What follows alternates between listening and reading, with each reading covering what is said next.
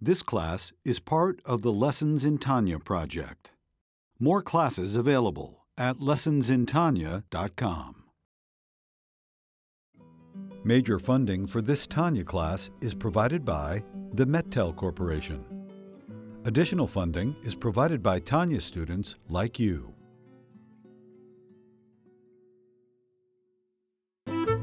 Lessons in Tanya. The Tanya of Rabbi Schneur Zalman of Liadi.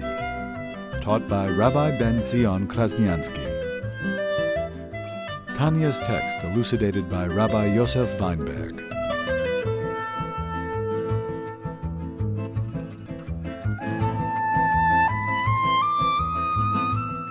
We're in the middle of chapter 53, page 804.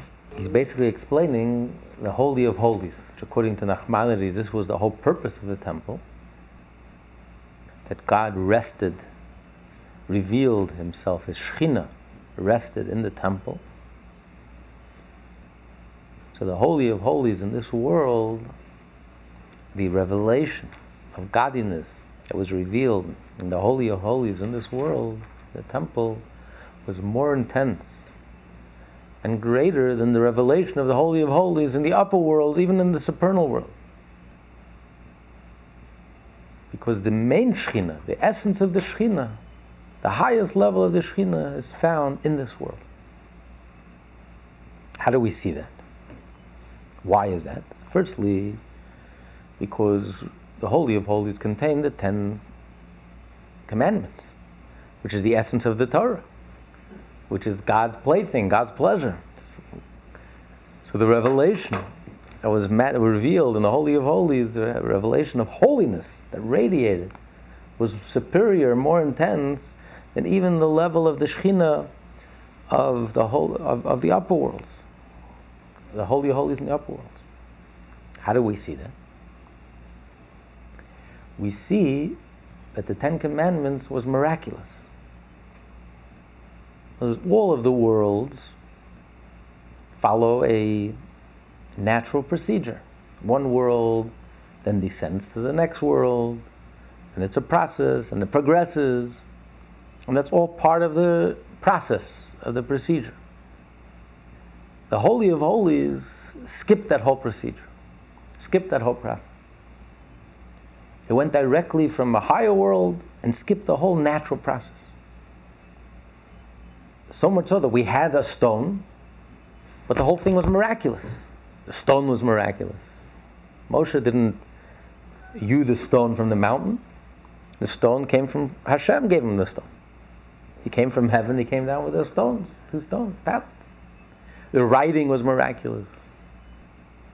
The Talmud says, the beginning of the tractate, the Megillah, which we're studying now, before Purim, that the Samach, and the mem, the, fi- the final mem, which in the Hebrew language has nothing to hold on to. So since the stones were carved through and through, etched through and through, so it was suspended in midair. It was hanging in midair. It was a miracle. And it says no matter which way you looked at it, according to many commentaries, it means no matter which way you looked at it, backwards, forward, top, bottom, on the sides, it always read, you can always read it as if you were reading it as if it was frontward. There was no backward. It was totally miraculous. The Holy of Holies itself was miraculous. It took up space, it didn't take up space simultaneously, suspended space and space together at the same time. It was beyond miraculous. It was such a manifestation of the divine, of God's undefined essence. So this indicates that the revelation in the Holy of Holies was so intense, was so powerful, so profound, it was greater than the manifestation of the Holy of Holies in the upper realms, which follows a natural prog- progression from one world to the next. Because this was a completely an event, this was a, an event that was completely unnatural. And yet it was in the natural world, in the physical. This indicates that it comes from a very high level. And the reason is because it contained the Ten Commandments, which was the essence of the entire Torah, which is God, God's infinite light, God's infinite self. as revealed in the Torah. Concentrated as revealed in the Torah. So the divine Shekhinah that was concentrated and manifest in the Holy of Holies was so powerful. And from this, it radiated holiness the whole world. That's why we had prophecy. You had the era of prophecy. You had, you had holiness. Manifested itself. Talmud says with a million, two hundred thousand prophets that were touched by prophecy. It was holiness. It radiated holiness. It brought into this world something, something, a godliness. Now, when the temple is destroyed, then you had the second temple, which also had the Holy of Holies, but the ark was missing, and it wasn't on the same level. The era of prophecy came to an end. The level of holiness was not on the same level the effect of the holiness, the effect that that holiness had on the outside world was not the same. And First, the, the Ten Commandments was, uh, was No. written by Moshe, right? I mean, Second, the second, right. no, no. It says, no. second, God says, you bring up the stones. And then it says, God wrote, but Moshe brought up the stone, sapphire. That was the second set of tablets. The first set of tablets were shattered after the Yeah. sin of the golden calf, but they were also present in the ark. The second set of tablets were there, and also the shattered tablets, first tablets were also inside the ark. But the second temple, the level of holiness did not impact the world the same way as the first temple. The first temple had a powerful impact on the world. And the whole world was much more spiritual as a result. This is pre Greek, pre philosophy. They were much more mystical, much more in touch with the spiritual. So the whole world was impacted by this presence. It was a light that radiated from the Holy of Holies. When the ark is buried, yes, that means holiness is there, but it's buried, it's concealed. It doesn't have the same impact on the world. And the world becomes a lot coarser. Godliness becomes a lot more hidden, a lot more concealed. And then when the second temple is destroyed, and we no longer have that holiness, the holiness is there, but it's destroyed. So the Talmud says, where is God's manifest? How do we manifest God? How do we bring that light into this world? We, we have to be that light.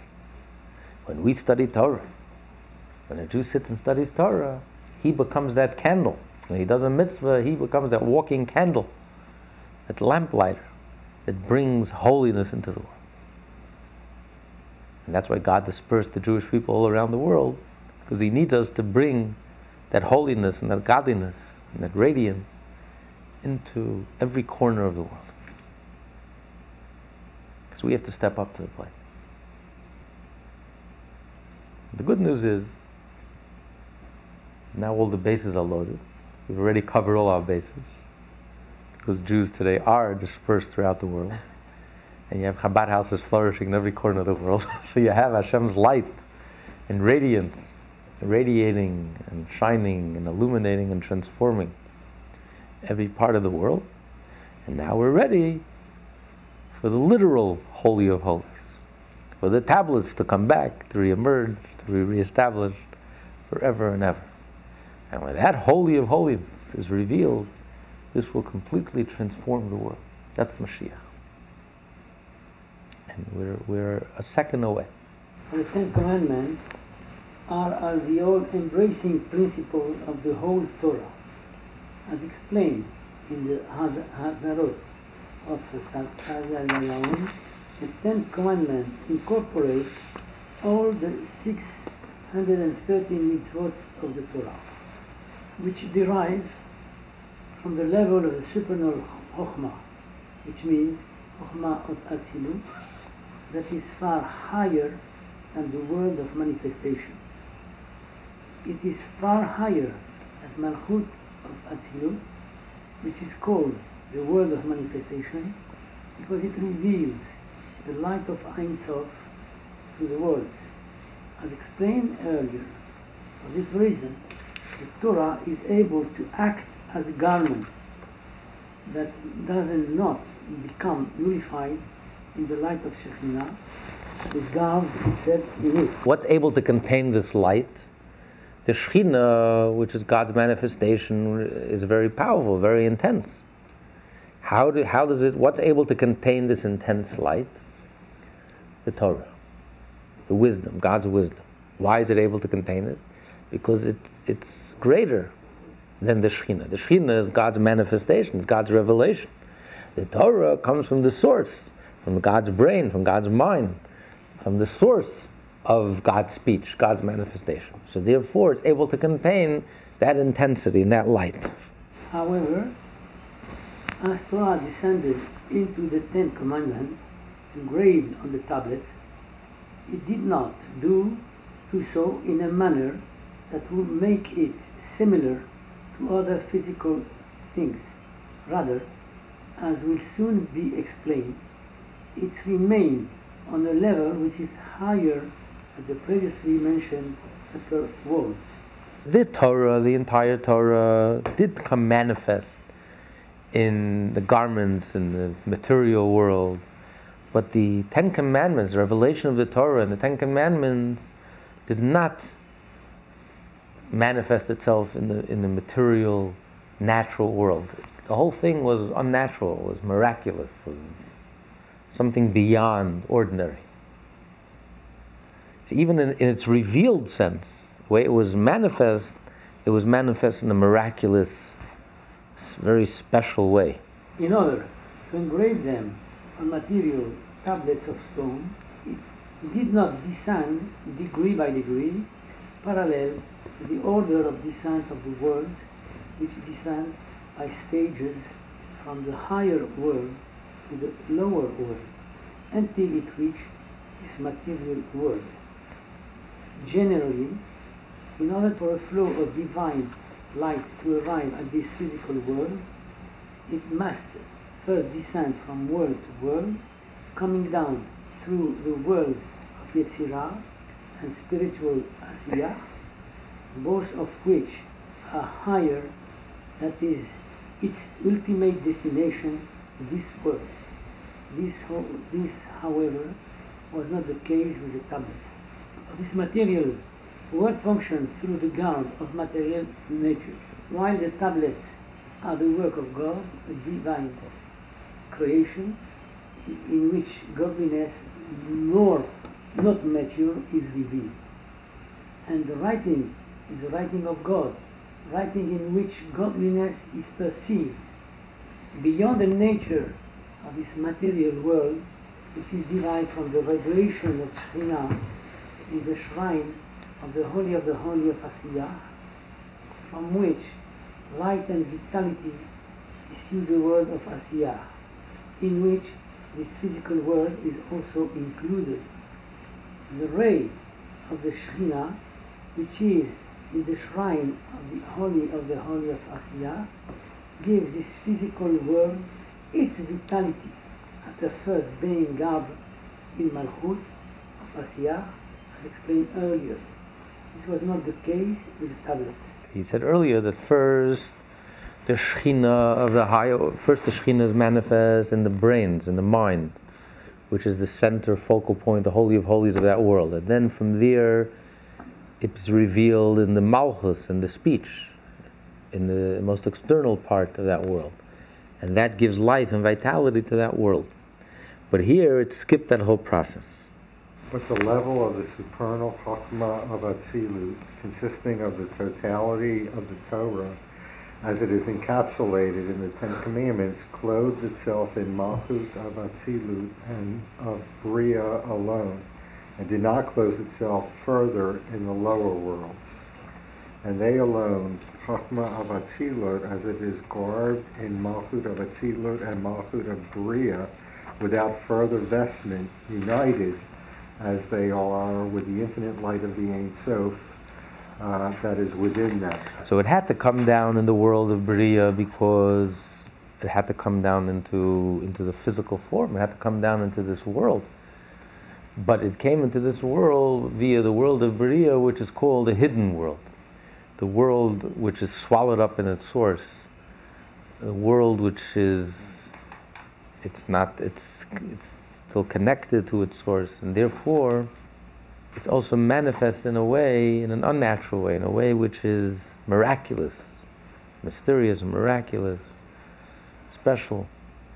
That's referred to as the Shekhinah, which rested in the Holy of Holies of the first temple.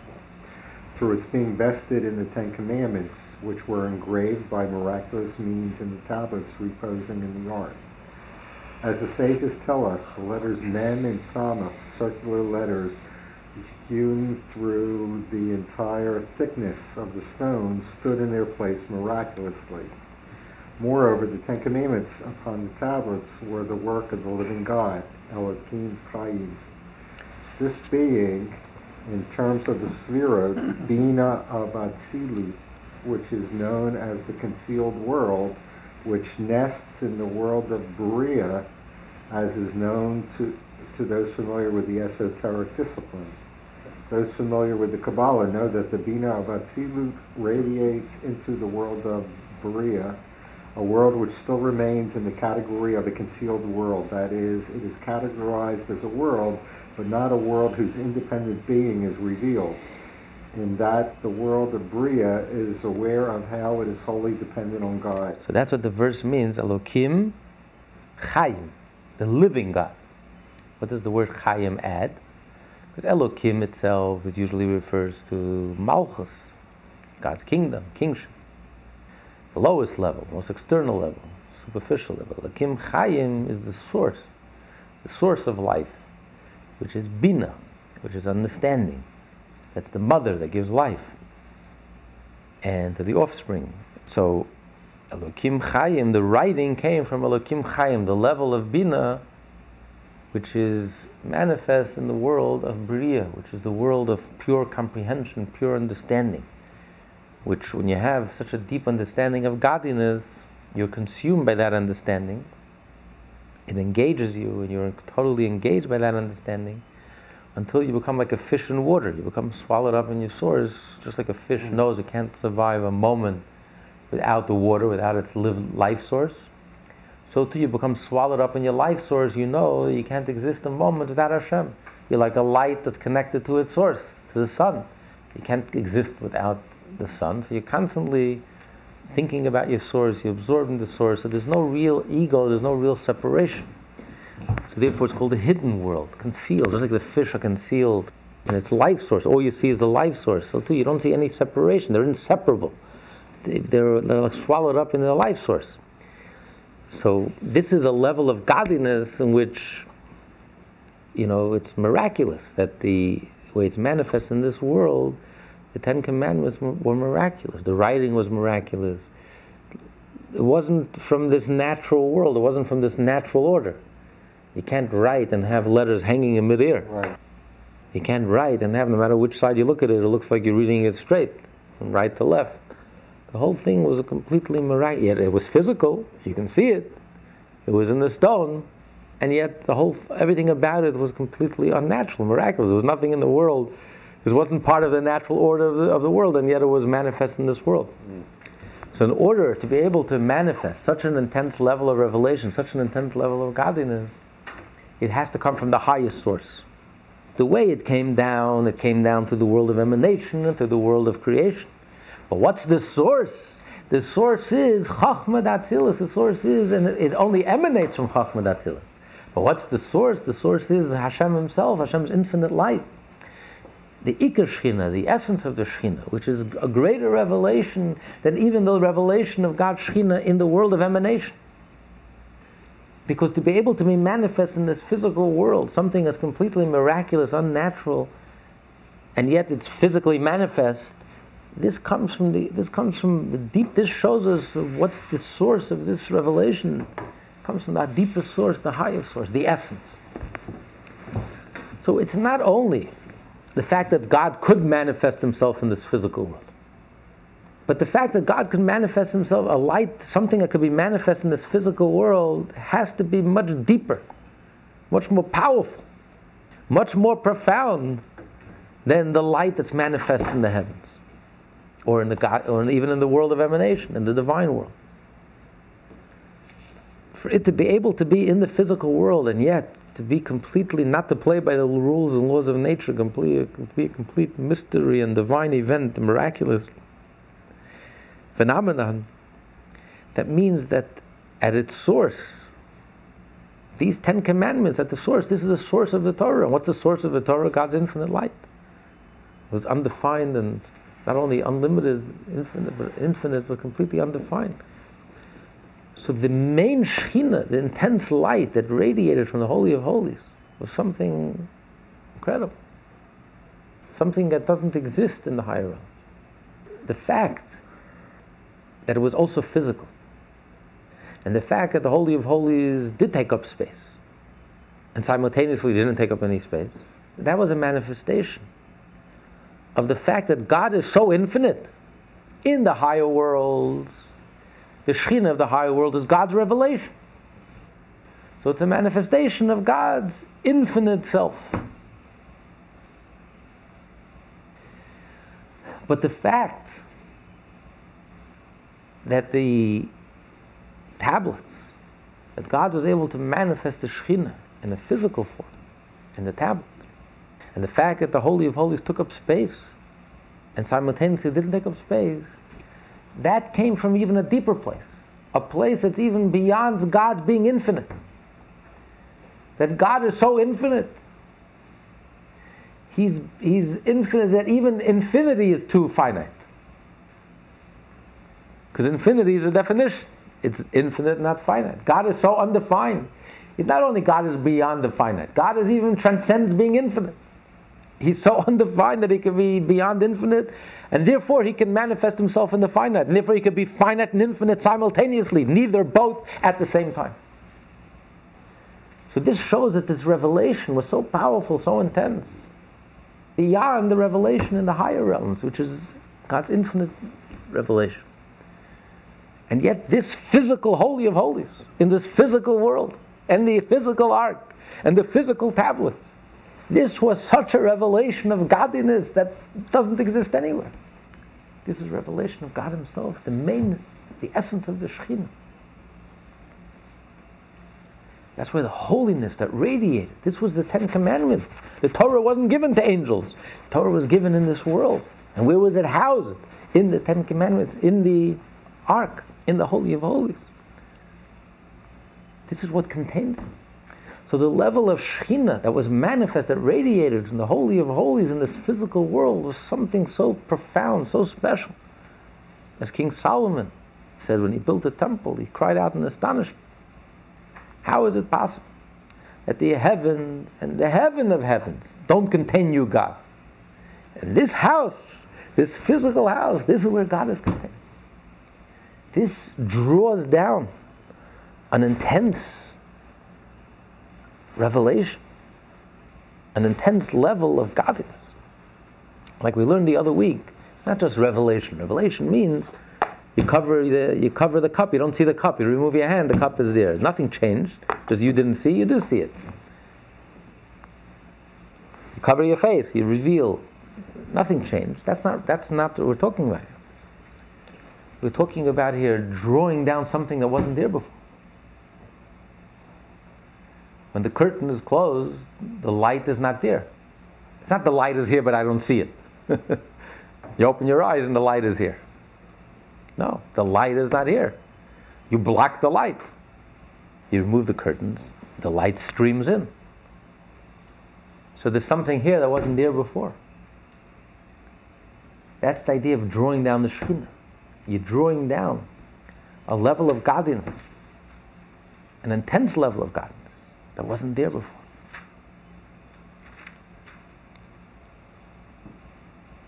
So this is the idea of what the Holy of Holies, the power of the Holy of Holies, the holiness of the Holy of Holies. Now you can understand why the high priest was not allowed in, only once a year.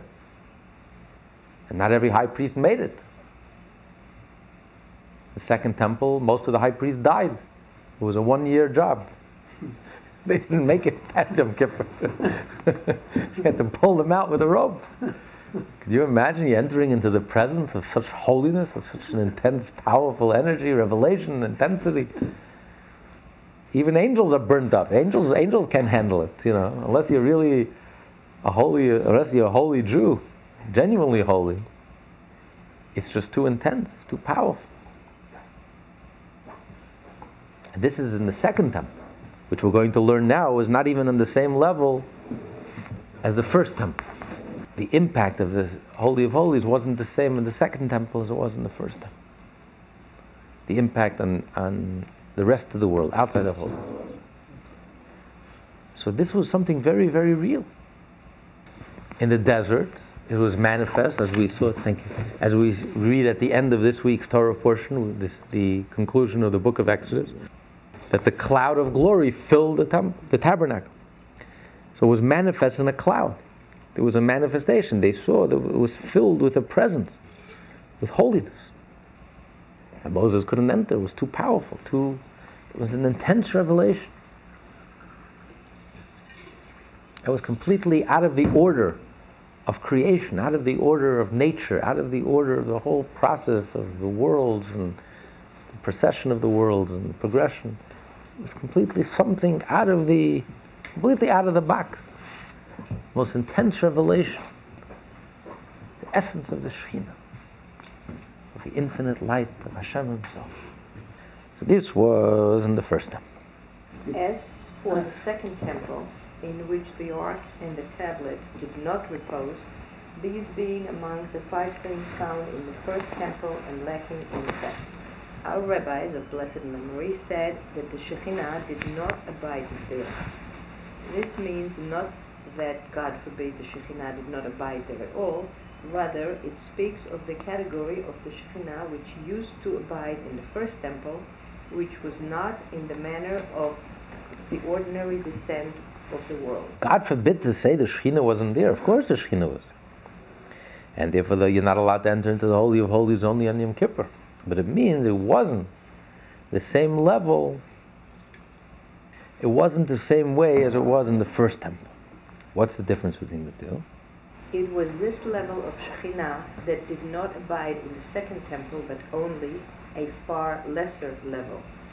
But in the second temple, it abided according to the order of gradual descent of Malchut of Atzilut, vested in Malchut of Bria, and the latter in Malchut of Yetzirah, and the latter in the shrine of the Holy of Holies of Asiya, that, that shrine being Chabad of Asiya. So in the second temple, the Shekhinah did go through the natural progression of the world.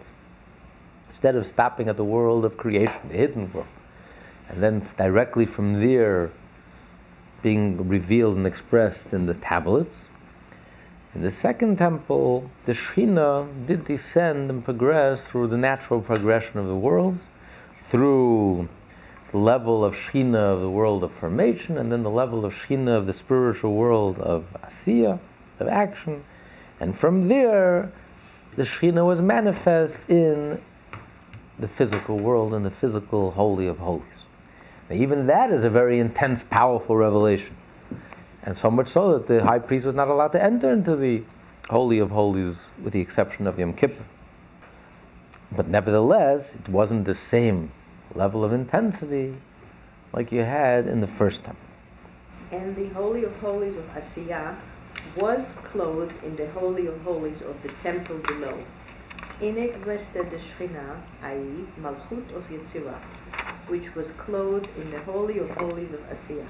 Therefore, because the Shekhinah resided in the temple's Holy of Holies, no man was permitted to enter there, except the high priest on Yom Kippur. And since the destruction of the temple, of which the sanctuary was a part, God resides in the shrine of Holy of Holies of Torah and Mitzvot. For, as mentioned earlier, the Shekhinah must reside in the Holy of Holies. Right, the Shekhinah is the energy of the entire world, which every part of the world, every creature, every aspect of the world receives its sustenance from the Shekhinah. So there has to be a revelation of the Shekhinah for anything to exist. And where is it housed? In the Holy of Holies, which is the brain of that world, the Holy of Holies. Now, yes, it does say that the Shekhinah never parted the temple. So much so that Maimonides says that you're not allowed to go up to the Temple Mount today. If you're impure, and all of us are considered impure today, if you go up in the Temple Mount, you lose your life. The Raavad argues, but halacha is like the Rambam. Maimonides says you're not allowed to. The Shekhinah never left. But yes, it's true the Shekhinah never left, but the temple is destroyed. The idea of the Shekhinah is that it has to be manifest. It's the revelation, it's a manifestation. And it has to be manifest in the Holy of Holies. And from there, everything receives its sustenance. So the question is, where is it manifest today? Where is the Holy of Holies today? So the Talmud says that the Holy of Holies today is the Torah. When a Jew studies Torah, today, he becomes the Holy of Holies. That becomes the Holy of Holies. And that's where God's Shekhinah is manifest. That's the brain, that's where God's Shekhinah is manifest. And from there, the entire world receives its life and sustenance. So you, when a Jew studies Torah, you are feeding the whole world. You are nourishing the whole world. Because the whole world receives its life and sustenance from Hashem, but Hashem first manifests his energy, just like in the human body. The soul first manifests its conscious energy. First, with a burst of consciousness, with a general sense of, of life, which is manifest in the brain, and that becomes the command and control center for the whole body. From there, every individual organ that nourishes every individual organ is individual life source. So too, this energy that comes from Hashem doesn't first is manifest in the form of the Shekhinah, which alone is a very intense and powerful energy. And then from there, like a light that's connected to the sun, that's drawn from the sun, every individual organ, every individual entity receives its individual life and energy. So when a Jew studies Torah, you are the engine, you are the command and control center, you become the, you house the Shekhinah, which is the life source for everything that exists in this physical world. and if you study Talmud, then you become the Shekhinah and the life source for all the creatures of the world of creation. And you study Mishnah, you become, you house the Shekhinah, become the life source for all the creatures and entities of the world of formation. And when you study Kabbalah, you become the, you house the Shekhinah and the life source for the world of manifestation. So the Jew is in the driver's seat. And the command and control center of the whole universe. And that's why whatever happens in this universe is affected so profoundly by us. That's why we can fix the world, and that's why we can destroy the world. That's why the next thing we're going to learn is about teshuvah, because, because when we mess things up, we're not just messing ourselves up, we're messing up the whole entire universe. So the Torah is a manifestation? Torah, that's, that's what God reveals God's life force is, is revealed in the Torah. The Torah can house this energy because the Torah is God's mind. So it can house, contain this energy. So when a Jew studies Torah, right, you are housing, you are the Holy of Holies that are housing the Torah. And it's housing this energy which sustains and nourishes the entire world. So you're right at the center of the world. That's why Israel is always at the center of the world why the Jew never leaves the front page of the world, because the world knows that its life source is Israel and the Jewish people. There's no getting around it. That's why everyone alive, either you hate the Jew, you love the Jew, you can't be indifferent to the Jew because that's your life source.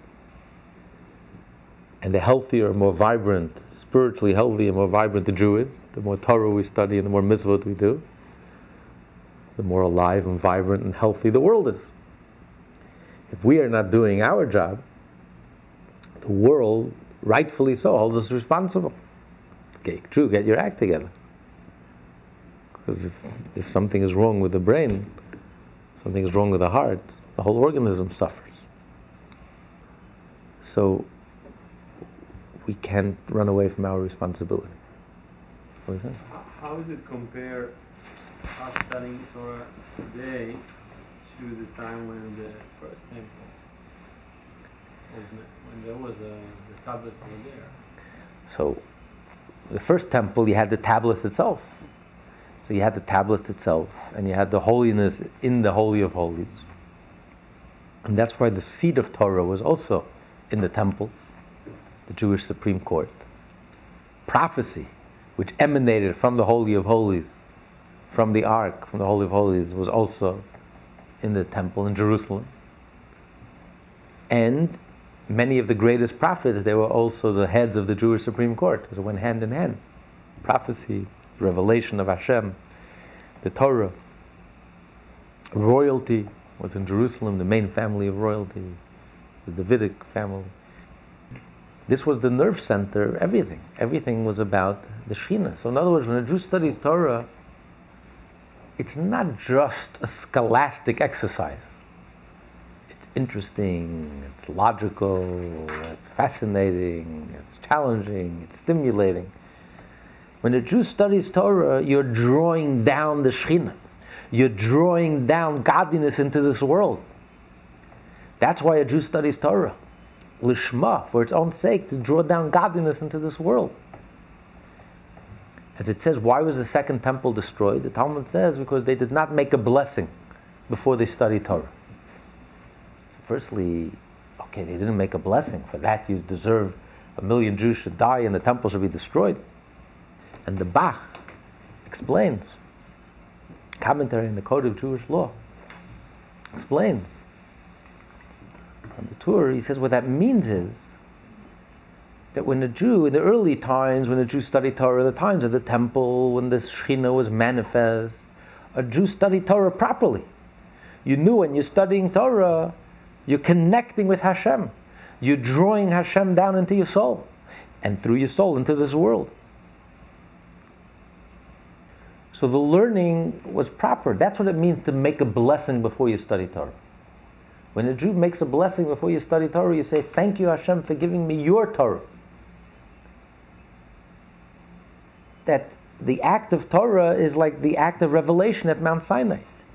It's a revelation, a manifestation of godliness. Something happened at Mount Sinai. Hashem revealed himself into this world. and seemingly into very simple commandments. Thou shalt not steal and thou shalt not murder. What's the big gedula? What's the big deal? What was so earth shattering about Mount Sinai? What was earth shattering is that Hashem revealed himself. Even in the simple things, but Hashem revealed himself. That's what that's the difference.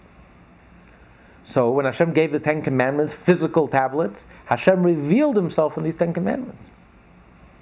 So when a Jew makes a blessing before you study Torah, means before you study Torah, you realize that it's something divine, it's a divine event. Something godly is about to happen. It's not just I'm learning information, interesting information, sharpening my brain, showing how brilliant I am. It's not an ego trip. When you study Torah, your soul draws down Hashem, the soul of the Torah, into your soul and through you into the world. So when the, when the Shekhinah was manifest and revealed, a Jew studied Torah also with holiness. But then, when the Jews stopped making a blessing before they studied Torah, in other words, to them, Torah became uh, a head trip. It became a scholastic exercise. It became an ego trip to show how brilliant I am and how sharp I am and how. And therefore, they lost the holiness of the Torah. So when they lost the holiness of the Torah, the Shekhinah was no longer manifest. The holiness was no longer manifest. Because if you don't want the holiness, holiness runs away from you. It's like a, it's like a marriage, it's a relationship. If you turn your back on your spouse, your spouse runs the other way. It's a relationship. You, if, if you don't appreciate, if you don't have a relationship with Hashem, you don't connect with the divine, it's all about ego, then you, you throw God away. And therefore, the temple was destroyed. The Shekhinah could no longer manifest it. And where is, is God manifest? When you study Torah. But when you study Torah properly. Not just study Torah as some, as some ego, as some ego trip. To show how brilliant you are and how smart you are and how bookish you are and how profound you are and you're the greatest mind that ever lived. That's, that's what that what does that have to do with godliness? That's to do with me. When you study Torah properly, that it's almost Hashem is speaking through you. Uh, you're just repeating Hashem's words and it's divine and something infinite and something, and your soul, Hashem invested his essence into the Torah, into the brilliance and wisdom of Torah. He invested his soul in the Torah. So when you study Torah using your mind, your soul becomes connected with the soul of the Torah with Hashem. You bring holiness into your soul. And through you, you bring holiness into this world. And you're able to, to bring sustenance and nourishment and life to the whole world. But so when it was physically manifest in the tablets, then it was a whole different story in the era of prophecy. Israel was blessed, miraculously blessed. As the Talmud describes, the fruits in Israel, like when the spies came back, was unusual, miraculous. It was not, it was not normal. It wasn't ordinary, natural. Everything about Israel was miraculous and extraordinary because you had the manifestation of the Shekhinah in the tablets. So it changed everything. It, you brought holiness into the world. You brought a level of godliness, such an intense level of godliness, that everything changed. It was in a different level. The temple is destroyed. So you no longer have the physical holy of holies. Yes, the ark is buried and the Shekhinah never left, but it's all hidden, it's all concealed. The temple is destroyed. So, how do you draw down godliness? That we should be like a light that sustains and brings light and changes the world around us, transforms the world around us.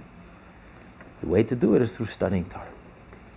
By studying Torah, you reveal, you bring, you draw down godliness into this world, holiness. And on what level of holiness? A great level of holiness. And through that, the entire world receives its nourishment. That's why it says if, if there was one moment that there wasn't a Jew anywhere around the world studying Torah, the world cannot exist. It's like if you exist without your brain, you can't exist. The whole, the whole, the soul is manifest through the brain. Every moment. So there has to be a Jew studying Torah somewhere in the world. There's one moment, thank God, that we're not all in the same time zone. So if we're sleeping here, someone else is awake somewhere else and studying Torah. And studying Torah properly. Not just an egomaniac who's studying Torah. Studying Torah where Jew studies Torah. This is not physics or math or philosophy or this is godliness. We're talking about bringing down godliness into this world, drawing Hashem into this world. And the more egolessness, the more egoless the one who's learning Torah is, the sweeter, the holier, the more manifest is the Shekhinah, and it brings tremendous blessings. A Jew who studies Torah with a sense of egolessness brings a much more intense level of holiness into this world, and with it he brings blessings. Blessings, physical blessings, material blessings to him and to his community and to the whole world. That's the power of studying of Torah.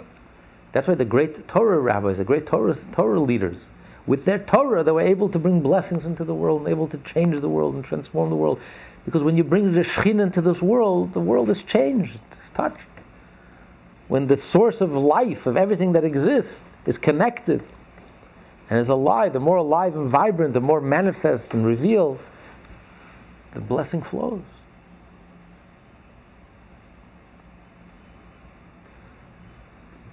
So it's very intense. It's very concentrated. What could contain it? The only thing that could, could contain this intense light, divine light that sustains everything that exists, is only Torah. So when a Jew studies Torah, that's the only thing that could contain this intense energy. And from there, the individual energy could flow to each individual entity and give it life and sustenance, and nurture it and nourish it, and create it and sustain it. So we really are in the driver's seat, and the whole world depends on us. So it's 11 o'clock at night, the doors are locked, and you're studying Torah in your house. You're all alone. You think, what's the difference? I'm studying Torah. What difference does it make? Do you realize what? You're studying Torah. You're holding up the whole world.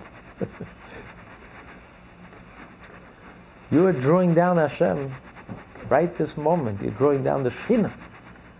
You're accomplishing the same thing that was accomplished in the Holy of Holies. That's what the Talmud says that HaKadosh Baruch Hu, the Holy One, blessed be He, has only the few cubits of halacha alone. This is where Hashem is at home. This is where Hashem is able to reveal Himself and manifest Himself. This intense energy. And only from there, able to diffuse that individual energy for each individual entity, individual life. Torah is a shrine of the Holy of the Holies that connects God with the world so that Hakadosh, the elimination of Shekhinah, which is Kadosh, which means separated and apart from the world, should become Baruch from the Hebrew root meaning the draw down. Ein lo HaKadosh Baruch Hu. HaKadosh means holy, transcendent. Baruch means to draw down. Like it says, it says that he made the camels kneel. So draw down, you bring the camels down, you made them kneel. Like it says when you when you take a, a tree and you take one of its branches and you put it into the ground to grow another tree. Not, not grafting, what's the Hebrew word for it? What's the English word for it? Grafting is you take a twig and you graft it into the tree. That's harkava. And then you have um, by levarech is um, when you bend the tree, or you bend one of its branches and put it into the ground, and from there a new tree grows. It's called havracha. So that's the idea of bending down, drawing down. So that's the idea of a blessing. What's the idea of a blessing? Blessed are you, God. God needs our blessing. We are blessing God. Bracha means to draw down, to bend down, to draw down. So we want this intense manifestation of godliness, HaKadosh, which is completely transcendent.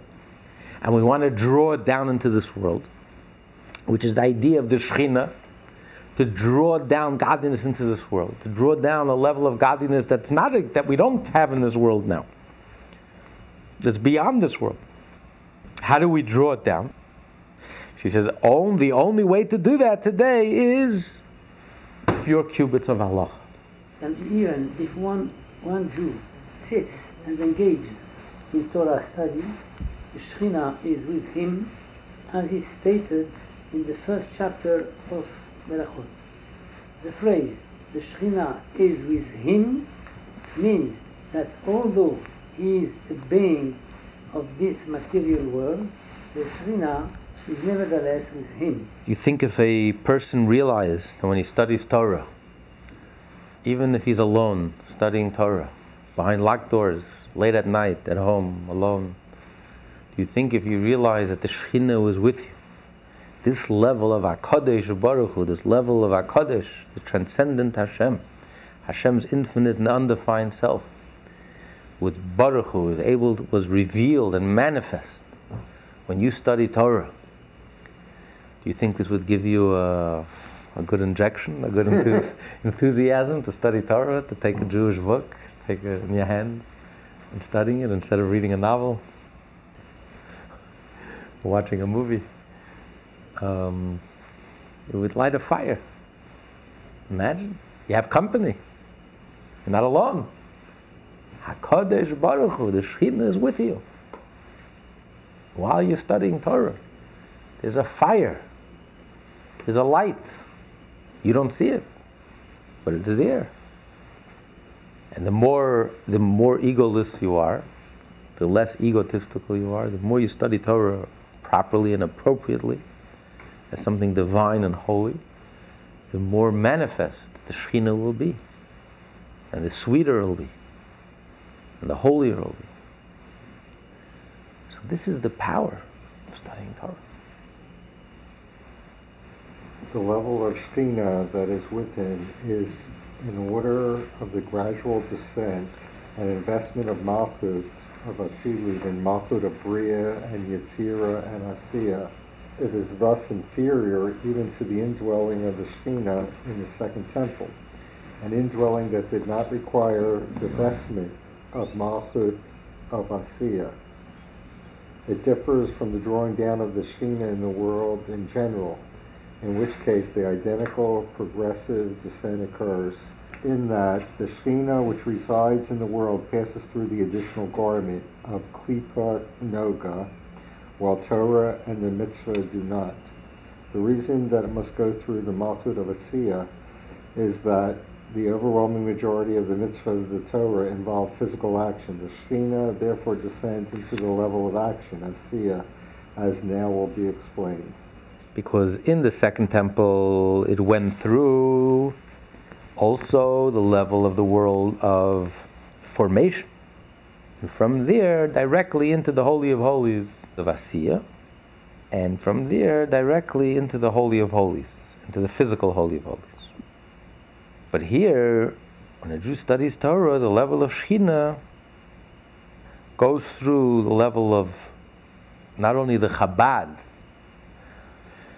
the Holy of Holies of the world of action, but also through the Malchus, the most external, superficial part of the world of action. And from there, it becomes manifest in the Jew who studies Torah. So it's inferior even to the indwelling of the Shekhinah of the second temple. Because it has to go through the level of Malchus of Asiya. But so what's the difference then in general? Everything in this world receives its life force from the speech, from God's level of Malchus of action all the words and letters which make up all the individual creatures and entities. So, what's the difference? So, the difference is that everything that exists in this world has to go through a garment because godliness is hidden and concealed. That's what we call klipa. It's a shell that covers up. So you don't sense the divine. You don't sense the godliness. It's covered up. It's like the words and letters have a life of their own. This divorce, disconnected from the speaker. But the Torah mitzvot, although they also are also physical, the mitzvot are all physical, and you fulfill them with your physical body, and the Torah deals with the physical world, but nevertheless, it's holy. You're talking about the divine, the divine will, the divine wisdom. So there's no cover up, there's no concealment. There is a speaker. You sense the divine, you sense the source. God is speaking. So it's holy. So, so yes, it does manifest itself in the world of Malchus because the Torah is physical. The Torah is written on the Torah's parchment. All the mitzvot you do with your body physically, as I'll say, even the mitzvot that you prayer, also you have to move your lips. It's a physical act. The Torah deals with the physical world. So yes, it does. The Torah does reveal itself through the level of malchus, which is the physical and the tangible. But it's holy. It's Torah. You're dealing with God. You're dealing with the divine. It's the divine will, the divine wisdom. It's not like anything else that's physical, which is a cover up, which is concealed. There you don't see the divine connection. Of course, the truth is everything comes from the divine.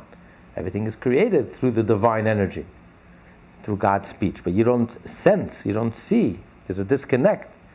The words almost have a life of its own, as if they're completely divorced from the speaker, as if there is no speaker, God forbid. That's the cover up, that's the klipa. So everything in this world comes from klipa. You look at a tree, you don't see its roots, its source, you don't see that it's divine you know a person is alive, you sense that energy, but you don't sense that it's divine. The miracle of life, the divine miracle of life, comes from within that you don't see. So that's the klipat noga, that's the cover up of the shell. So that's the difference. Versus the Torah comes from the word of Malchus, but there's no cover up. And that's why the Shekhinah is present. When a Jew studies Torah, godliness is present, holiness is present. You bring, you draw down holiness and godliness in that studying of Torah and in that mitzvah. See, the thing I don't understand is like it says, um, you know, uh, HaKadosh Baruch Hu has but four cubits of uh, halacha alone. So we're saying that that's inferior to the indwelling of the Shekhinah in the second temple. Yes. And there's a klipa noga associated with that. No, no, no, Torah. no. God forbid. God forbid. God forbid. No, no, no, no, no, no, no, no. When you study Torah, it's holy. No klipa whatsoever. But the level of holiness is not the same level of holiness, not the same level of Shekhinah that's manifest in the second, even in the second temple. Mhm. When you study Torah, it's superior to anything else. Everything comes from Hashem, from Malchus. Mhm. But there, there's a cover, there's a garment, klipat noga. Mhm. So therefore, it's not, it's, it's covered up. So you don't have that direct manifestation of the divine. Versus in Torah, there is no cover up. So you have a, a direct Mhm. manifestation of the divine. It's like sometimes at work, uh, when you're dealing with these Vildahayas at work or whatever, that, um, you know, you're taken away from the godliness. And so there, the Klipa Noga exists. Right, But then when you study Torah, Right. it doesn't exist. right, exactly. You're immersed in holiness and godliness. So it's not the same level of intensity like in the Holy of Holies. And even the second temple, you weren't allow, allowed into the Holy of Holies, except on Yom Kippur. Only the high priest, because it was the intense, the intensity was too intense, it was too powerful. When you study Torah, you have a Shekhinah, but you can, you can, you know, the intensity, you don't, you can handle it, you can absorb it. Versus when you go about your daily life, you don't have that Shekhinah, you don't have that intense revelation of godliness. For the 613 commandments of the Torah are by and large precepts which involve action, including even those mitzvahs which are fulfilled by word and thought, such as Torah study, the grace after meals, the recital of Shema, and prayer. This is so even though these mitzvahs involve thought, seeking to grasp the concepts in one's studies, and to experience the kavanah, the, the of the Shema and prayer. And as such, they are not bound up with action. For it has been ruled that meditation has not the validity of speech, and one does not fulfill one's obligation by meditation in the manner of hirhur. And kavana alone, even when it, his manner of meditation is close to speech, as is the case when one thinks about the way in which he will utter certain words, which is called hirhur, until he gives it utterance with his lips. There's different levels of thought.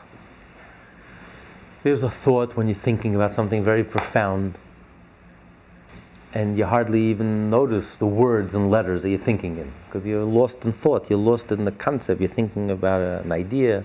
It's not about the words and letters, you don't even feel the words and letters, you're just thinking about the raw idea.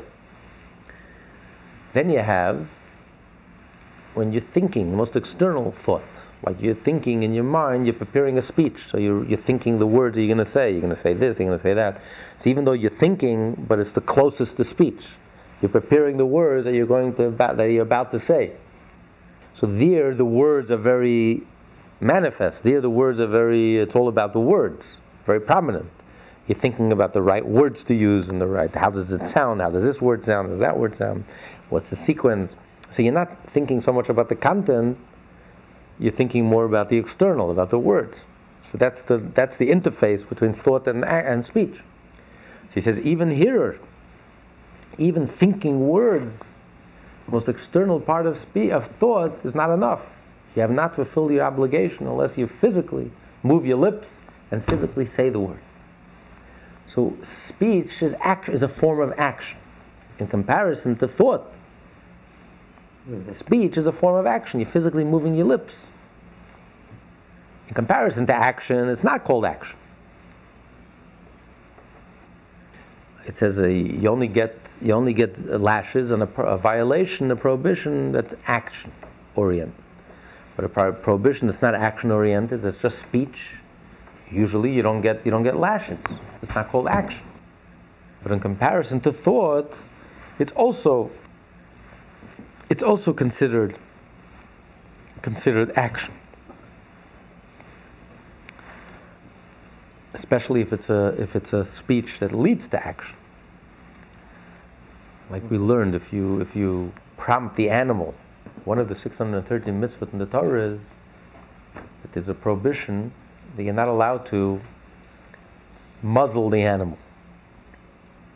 You're not allowed to stop the animal from eating. When the animal's in the field, you have to allow the animal to eat.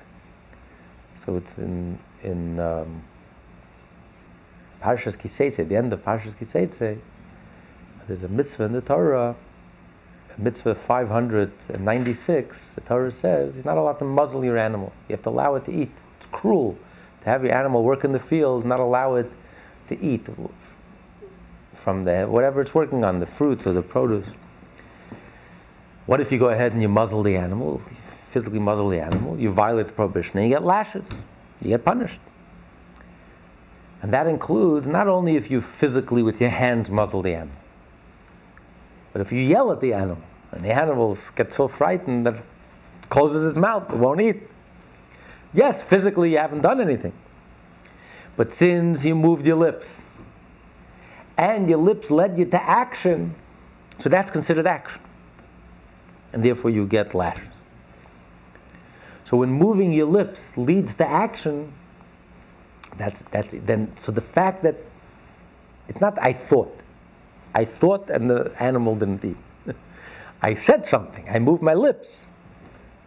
And and it led to action. So therefore, since moving lips is somewhat of an action, and it leads to action, it led to an action, therefore you get lashes.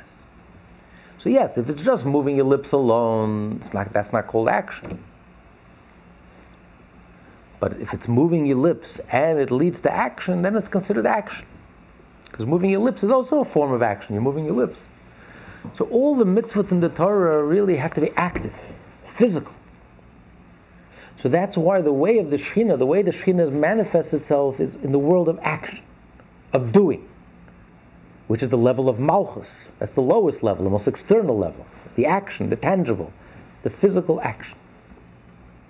It's revealed, that's most revealed.